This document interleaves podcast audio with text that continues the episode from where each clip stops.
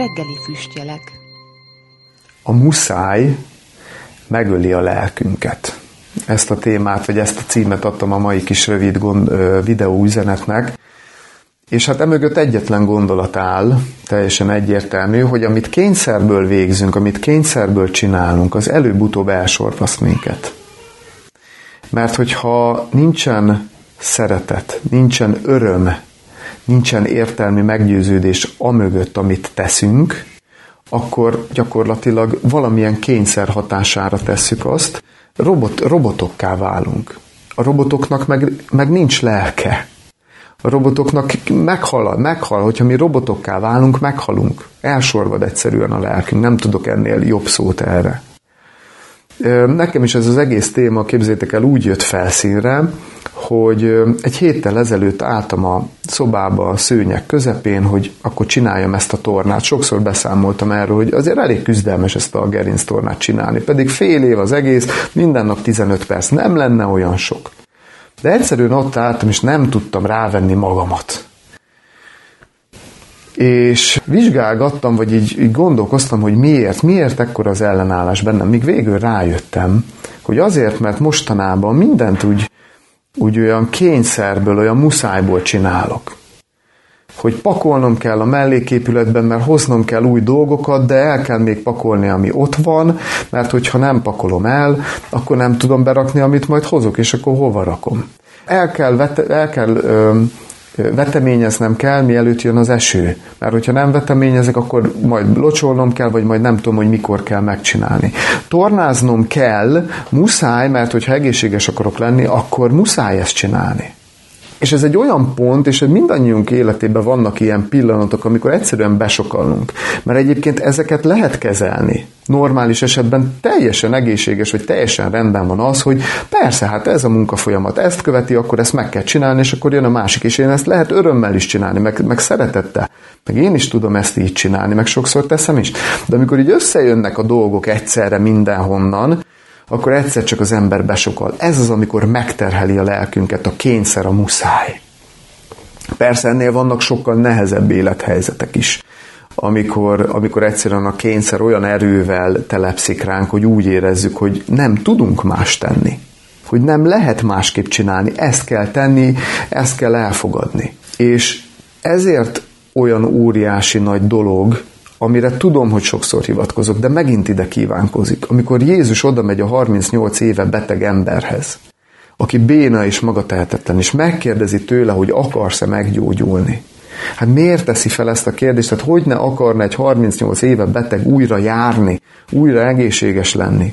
Zárójelben jegyzem meg, hogy nem egyértelmű egyébként, hogy akar-e az ember meggyógyulni, vagy sem. De nem is emiatt hoztam most ide ezt a, ezt a kis jelenetet, hanem amiatt, hogy, hogy itt, hogy itt azon túl, hogy, hogy Jézus fizikailag is meg akarja gyógyítani ezt az embert, és meg is gyógyítja, ugye a betesdai betegről van szó, hanem, hanem lássuk meg azt a mozzanatot, és ez nagyon szoros összefüggésben van a témánkkal, hogy itt egy olyan gyógyítás is történik, hogy Jézus visszaadja, az Isten visszaadja a választási képességünket, a szabad választással való képességet, hogy újra tudjunk vele bánni. Mert hogy ez, ez sokszor a kényszerek azért telepszenek ránk, és akkor telepszenek ránk, amikor elfelejtjük azt, hogy van választási lehetőségem. Dönthetek másképp. Tudjátok, milyen egyszerű volt a megoldás ennek a, ennek a nehéz, megterhelő dolognak? Nehéz, megterhelő, hát szinte szégyellem kimondani, amikor mások sokkal nehezebb problémákkal küzdenek, de abban a pillanatban nehéz volt nekem is, hogy nem tudtam rámölni magamat a, a tornázásra. Nagyon egyszerű volt a megoldás kihagyok egy hetet. Hogy eddig ez nem jutott eszembe. Hát most nem, most mi történik akkor, hogyha egy fél éves periódusban kihagyjuk egy hetet? Semmi. De nem jutott eszembe. És, és egyszerűen kihagytam egy hetet, majd most kezdem újra. Elengedtem ezt az egészet. És minden élethelyzetben, meggyőződésem, hogy minden élethelyzetben van választási lehetőségünk, és ez a gyógyulásunknak az egyik első lépése. És persze egy ilyen helyzetben könnyű tehát könnyű, könnyű azt mondani, és én is azt mondom magamra is, hogy persze könnyű egy ilyen helyzetbe rájönni, hogy jó, hát akkor elengedem ezt. Vannak olyan élethelyzetek, amikor nem ennyire egyszerű meghozni egy ilyen döntést. de, és könnyű erről beszélni, meg könnyű ezt mondani. De nem nekem higgyetek, hanem ott van például, amit már szintén idéztem valamikor még régen, a Viktor Frankl, aki egy holokauszt túlélő. Na, azért én azt gondolom, hogy most ti, akik hallgatjátok ezt a, ezt a kis videóüzenetet, nem vagytok olyan nehéz helyzetben, mint amilyenben Viktor Frankl volt holokauszt túlélőként, aki elveszítette a családját, és majdnem ő is belehalt abba a, abba a koncentrációs táborba, és, és végül kimondja, hogy mindent el lehet venni az embertől. Mindent. Kivéve egyetlen egy dolgot. Az emberi szabadságnak azt az utolsó maradékát, hogy egy adott helyzetre így vagy úgy reagáljon. És tudom, hogy sokan olyan helyzetben vagytok most, hogy úgy érzitek, hogy nincs választási lehetőség, mert csinálni kell. És van ilyen. Van ilyen, amikor egyszerűen a döntésem nem azt fogja befolyásolni, hogy én felszabadulok a, a szorító ö, kényszer alól, vagy a megterhelő élethelyzet alól, mert lehet, hogy arra tényleg nem tudok dönteni, vagy azon nem tudok változtatni. Sokszor egyébként még lehet, hogy azon is, de, de lehet, hogy azon nem. De még akkor is ott van a választásnak a lehetősége, hogy így vagy úgy reagáljak rá. És erről a választási lehetőségről nem szabad lemondani.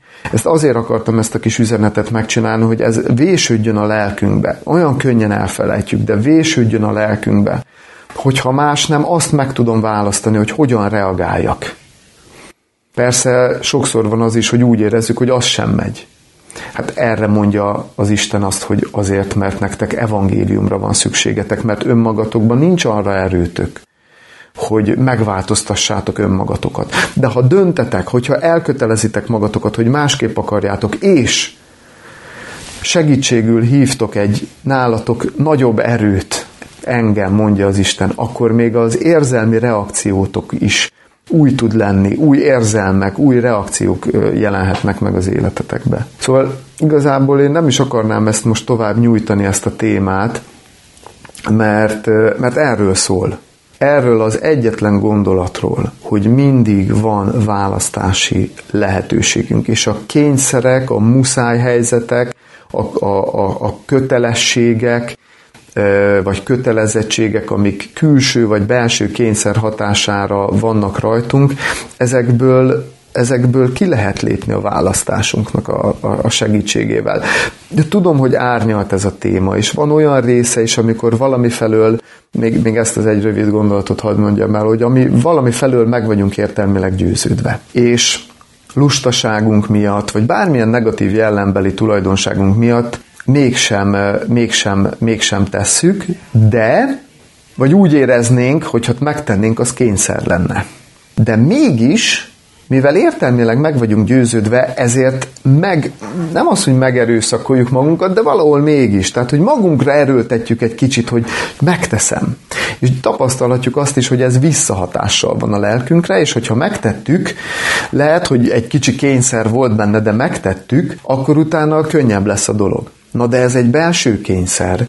Ezt én választottam, értitek? Ebben is benne van a szabadság, hogy annak ellenére, hogy az énem egyik, irány, egyik fele arra húz, hogy ne tegyem meg, a másik meg arra, hogy igen, és ez egy küzdelem, és én döntöm el, hogy jó, annak ellenére megteszem. Ez nem az a fajta kényszer, ami megöli a lelkünket. Ez egy, ez egy belső indítatás, egy belső késztet, nem is kényszernek, inkább ezt késztetésnek hívnám. A kényszer, amikor amikor szembe megyünk önmagunkkal, amikor meghasonlunk önmagunkkal. Erre mondja például Pálapostól egy, egy hatalmas igehely, hogy ami hitből nincs bűn az, hogy ami nem értelmi meggyőződésből fakad, amit nem örömből, szeretetből, szabad választásból teszek, az, az egyszerűen bűn. És itt, itt, itt az, hogy ami hitből nincs bűn, az itt nem egyáltalán nem csak az Isten hitről van szó, mert mindenki hisz valamiben. Ha nem hisz valaki az Istenben, hát hisz önmagában. Hiszek, hisz abban, hogy ő meg tudja csinálni. Hogy ő, ha eltervezi, célokat tűz ki, akkor el fogja érni. Ez is hit. Hit nélkül nem lehet élni. Hogy ki miben hisz, csak az a kérdés, nem az, hogy hisz vagy nem hisz. Hogy miben hisz, az a kérdés. És ezért óriási ige, hogy, hogy azt mondja, hogy ami nem belső meggyőződésből, nem belső késztetésből jön, és nem azt csinálom, az bűn, mert bűn követek el saját magammal szemben is. mert akkor magamra erőltetek valamit, meghasonlok önmagammal, és ez kihatással van a környezetemre is. Szóval ennyi, nem, tényleg most már tényleg nem akarom tovább dagasztani ezt a tésztát. Mindig van választási lehetőség. Ha más nem, a reakcióimat megváltoztathatom. És dönthetek úgy, hogy ha még az sem megy, hogy akkor ahhoz meg segítséget kérek, mert nem akarom úgy leélni az életemet, hogy állandó keserűségben és, és gyötrődésben. Úgyhogy, úgyhogy jusson eszetekbe ez, hogy az, az Isten is ezt tiszteletben tartja, sőt, ezt akarja visszaállítani. Akarsz-e meggyógyulni? És még egyszer mondom, ezzel azt üzeni, hogy van választásod. Mindig. Mindig van választási lehetőséged. Én, én szívemből kívánom, hogy ezt bármilyen élethelyzetben vagytok, gondoljátok át, vizsgáljátok meg, és gondolkozzatok azon, hogy, hogy mit lehetne másképpen. Idáig szerettem volna eljutni, további szép napot kívánok nektek, jövő hét hétfőn 19 órától újra várlak titeket sok szeretettel, addig is szép napokat, sziasztok!